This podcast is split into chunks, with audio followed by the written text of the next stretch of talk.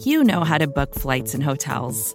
All you're missing is a tool to help you plan that unbelievable travel experience. That's why you need Viator. Book guided tours, excursions, and more in one place. There are over 300,000 travel experiences to choose from, so you can find something for everyone. And Viator offers free cancellation and 24 7 customer support for worry free travel. Download the Viator app now and use code Viator10 for 10% off your first booking in the app. Find travel experiences for you. Do more with Viator.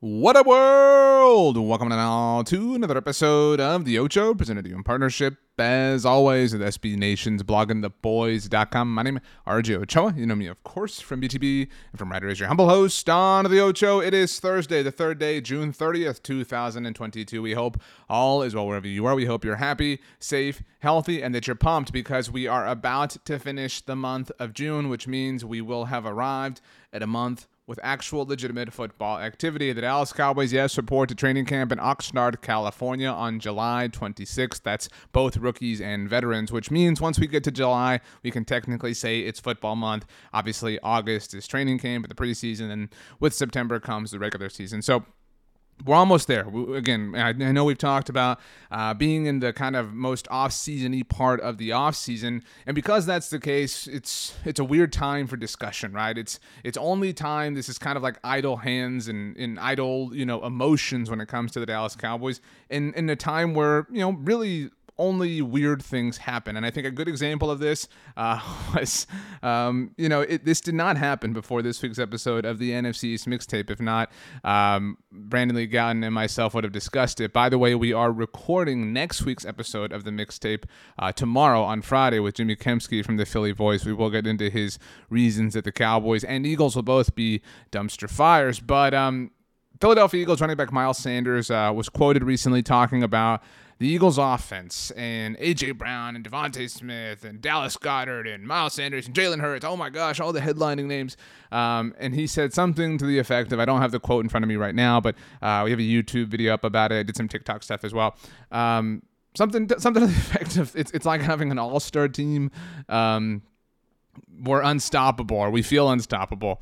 And obviously, everybody immediately um, likened it to what Vince Young had to say uh, 11 years ago. And I know that some of you are a little bit younger, but um, 11 years ago, the Philadelphia Eagles had an incredible offseason, just a, an amazing offseason. They signed Nnamdi Asomugha, and I can tell you at the time, I was very upset about that. Younger RJ was very, very, very miffed uh, that the Dallas Cowboys did not land Nnamdi Asomugha. But uh, that's, by the way, Friday Night Lights actor Nnamdi Asomugha. But, uh, but Nnamdi was just one of a few players who the Eagles signed that offseason. Jason Babin and Dominique Rodgers-Cromartie and Vince Young. Uh, Vince Young of University of Texas fame, uh, Offensive Rookie of the Year with the Tennessee Titans, had a, a, very interesting NFL career before arriving in Philadelphia. Obviously, there's the reported falling out with Jeff Fisher and whatnot, but it was Vince Young who said that they were the dream team, who likened them to the 1992 United States men's basketball team.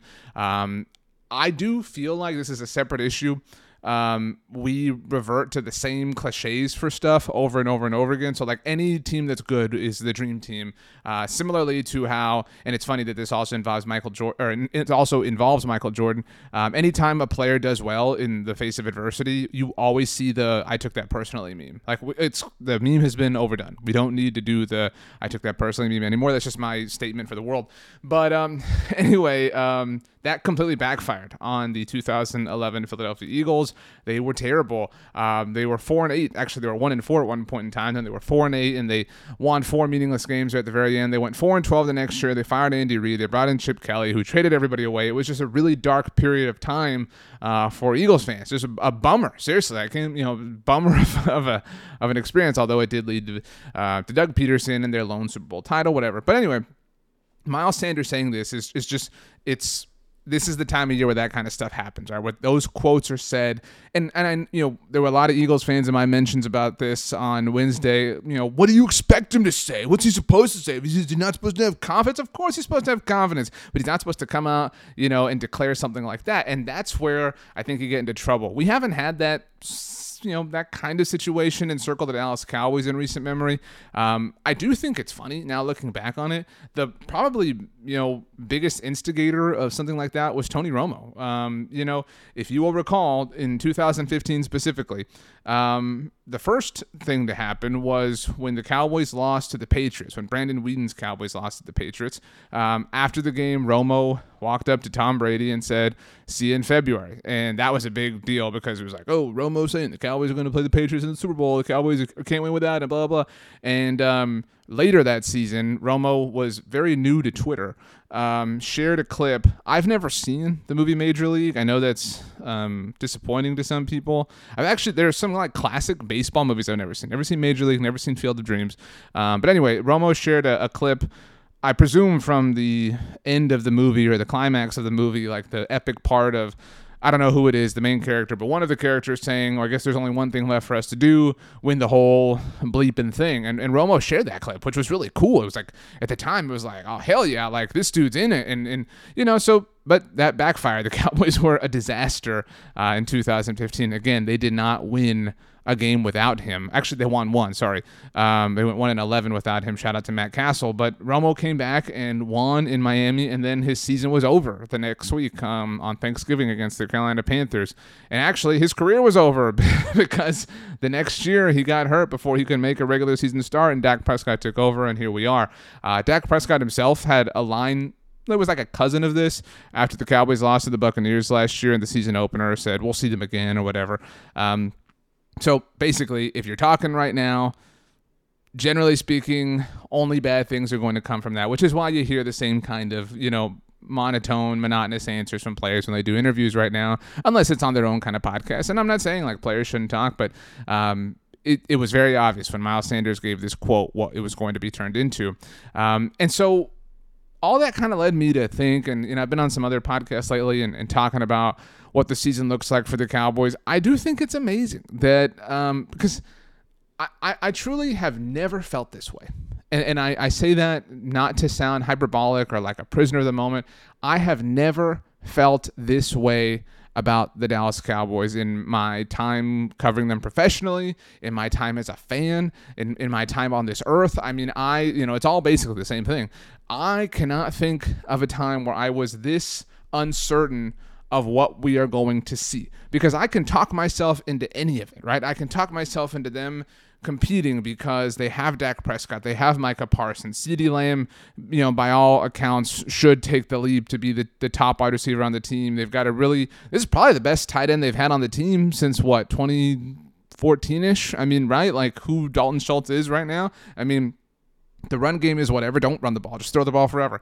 Um, defensively, they have this is what probably Trevon Diggs right now. I realize, and I know I've talked about this and written about this, but he won't have a billion interceptions. But he is still the best corner they've had since Brandon Carr, right? Like since like 2014ish, 2013ish Brandon Carr. I mean, that like the pieces are there, so I can talk myself into that. And then beyond that, you talk yourself. So you, you're one step in, right? You're okay. Well, they, have got all this, blah blah blah. And then it's well, their division sucks, right? Like I don't care what Miles Sanders is saying. Their division is so bad, blah blah blah blah blah. And then it's well, beyond their division, they're playing the AFC South. You know, they, they should win a majority of those games rather handily. And beyond those games, they're playing the NFC North. I mean, they get the Bears and the Lions. Like I I've said this to, to some people in the shows I've done lately. It is very, very like I want you to try. I want you when you have a moment to pull up the Dallas Cowboys schedule and be as pessimistic as you can within reason. I don't. You cannot get to ten losses. You can't. It would take, and, and this has happened to be fair, which is why we're we're very scarred. Um, it would take some sort of not collapse, but some sort of ailment, some sort of of you know left turn, some sort of wonky thing, and, and obviously that includes injuries and things like that. It would take something like that, I think, to get this train that far off the tracks. I think you can almost autopilot your way this year, given the talent on the team and the lack of talent around you, the schedule that befell you, and, and kind of wind up in the 10 11 win territory. I really, truly believe that in my bones. And so that's why that's the one part of me that can easily talk myself into okay, 10 wins easy. I don't know what the, the playoffs would have in store for them, but they will probably win the NFC East again. But then there's the other part of me that says, well, you know, this roster is definitely weaker on paper than it was last year, right? And I know there are players to be excited about, but if we're being fair, if we're being objective, the roster is not as talented as it was the day that the season ended against the 49ers. They don't have Amari Cooper or La'el Collins or Connor McGovern or Connor, excuse me, Connor Williams. And I know that you and a lot of other people don't like Connor Williams, but he was talented and we are going to miss him. They don't have obviously uh, Randy Gregory, and do they have players who can step up and grow and develop and you know kind of find those roles and become starters in their own right? Absolutely, but the likelihood of them being better than the players they're replacing on day one or even day 30 or 60 or 90 this season is low. That's my only point. But maybe they will work out in the long term. Let's hope that is the case. So okay, that's part of, of the negative side of the fork in the road here. Beyond that, well they you know we've said this several times. They haven't won they haven't been a playoff team in back-to-back seasons since 2006 and 2007 you're talking 15 years it's been since they've been a playoff team in consecutive seasons. They haven't won double-digit games in back-to-back years since 1995 and 1996 over 30 years have passed since they have been oh not over 30 years goodness gracious let me that's terrible math um, embarrassing. But my point is like it has been over two decades two and a half decades since they have won double digit games in back-to-back seasons. Obviously it's not surprising then that they haven't been a playoff team in back-to-back years. Their last five playoff campaigns have all been division winning seasons. So that's why they are they're generally all or not. It is it is all or nothing the fantastic o-town song that is who they are that's why they really haven't been a wild card team in fact the last time they were a wild card team, they should have won the division. In 2006, they choked it away when they lost to Philly on Christmas. They lost to Detroit the very next week. Shout out to Jon Kitna, who would actually return to save the Cowboys by virtue of Dak Prescott. Um, and so, but that's that's the negative side, right? There hasn't been a repeat champion in the NFC East since 2004. The Eagles loaded up a little bit. They are better on paper, even though Miles Sanders is really kind of buying into it a little bit more than maybe most people around the league are. So that is the negative side of this coin. So I go back and forth, right? And then you know, you t- that's just the kind of players and schedule part of it. Well, coaching, okay, this is look, I know that, that, you and a lot of people are down on Mike McCarthy. And when I say you, I mean the general you. I know that you are not, but I'm talking to this this you, right? Like you are down on McCarthy, but you are not. Um, but the reality is, Mike McCarthy today, and I've my opinion on, on, McCarthy has regressed. I really was not a fan of the way the second half of the season wore on, but I do think that I trust McCarthy a little bit more implicitly than I really ever trusted Jason Garrett. And so Mike McCarthy is the best coach they've had since what 2006 right? Like if, if we're if we're playing that game if you look at every single head coach that the dallas cowboys have had since then so we go 2007 wade phillips 2008 wade phillips 2009 wade phillips 2010 wade phillips and then the jason garretts of 2011 through 2019 and then the mike mccarthy of 20 and 21 i think 2022 mike mccarthy is the best head coach that the dallas cowboys have had certainly the most accomplished head coach that they've had since 2006 bill parcells. And so you've got that factor. What about the offensive coordinator? What about about Kellen Moore. I don't know, you know, I don't know that I feel like he's one of the better offensive coordinators they've had in, in this same kind of stretch of time. I definitely think that Dan Quinn is one of the better defensive coordinators they've had. So if you play that game, you move around, but you know, still they're fighting a lot of history and they you know the reason that they are worse and this is where i think a lot of us you know or what a lot of us come back to the reason that they are worse is not just this weird stuff not just you know what, the Dolphins overpaid Byron Jones. Like, what can you do about that? It's not stuff like that. And even the Randy thing, I'll give him. I'll, you know what? The weird contract language, fine. Weird stuff happens, whatever. The Amari, the La'el Collins, the Connor Williams, all these things, and I'm not saying that they're all equal, but all those things were very difficult to, to stomach. Even the way the draft unfolded, the, I'm very excited for Tyler Smith and Sam Williams and Jalen Tolbert, but those were all need based picks. And sometimes need lines up with best player available, et cetera, et cetera. But you know, I, I mean, there's a lot of us who would have liked to have seen that go a little bit differently. So it is just a weird time of year. This is these are the final weeks that we have to kind of you know sort of sway in the wind to figure out how we feel, what our emotions are, and how we're going to sort of emotionally and mentally prepare ourselves for the coming months that are on their way. Um, and so I think it's fair to be all over the place. I think it's fair to be a little bit emotionally scattered. Um, but um, at the end of the day, you know, we'll kind of iron out and sharpen ourselves as training camp, you know, rolls on and, and arrives and, and teaches us, you know, some things that we don't totally know. But training camp can be, you know, training camp can fool you, right? Like think think about last year, and, and maybe we'll, we'll do a show on, on this topic, um, you know in a, in a few weeks. But think about this name. This name was hot at Dallas Cowboys training camp. Right, what I'm about to tell you, Maurice Canady. Remember, remember when he had the interception on Matthew Stafford? We were like, "Holy crap!" we were like, "Whoa!" I mean, at the time, we didn't even, you know, we weren't, we weren't paying any attention to Trevon Diggs. We were like, "Watch out!" And Maurice Canady wasn't even like a factor on, on the defense, like all season long. So training camp can can be fool's gold in some ways. So you have to be aware of that as well. Um, I'm excited, but uh, we have a series going on our YouTube channel uh, where we are previewing every position group on the entire team in the lead up to training camp. On Tuesday, we did quarterbacks. Today, as Bear scratches his neck and his collar right here in the room. What's up, buddy? Uh, Tuesday, we did quarterbacks. Today, Thursday, the day this episode drops, we are doing defensive ends. We'll be doing them every couple of days, like I said, in the lead up to training camp. So make sure to go subscribe to the Blogging the Boys YouTube channel so you don't miss any of those. Make sure to also have yourself a wonderful day. Like, seriously, just have the greatest Thursday of all time. Have the best Thursday ever. You know why? Because you deserve it. We will see you mañana, my friends. As always, go Cowboys and peace out.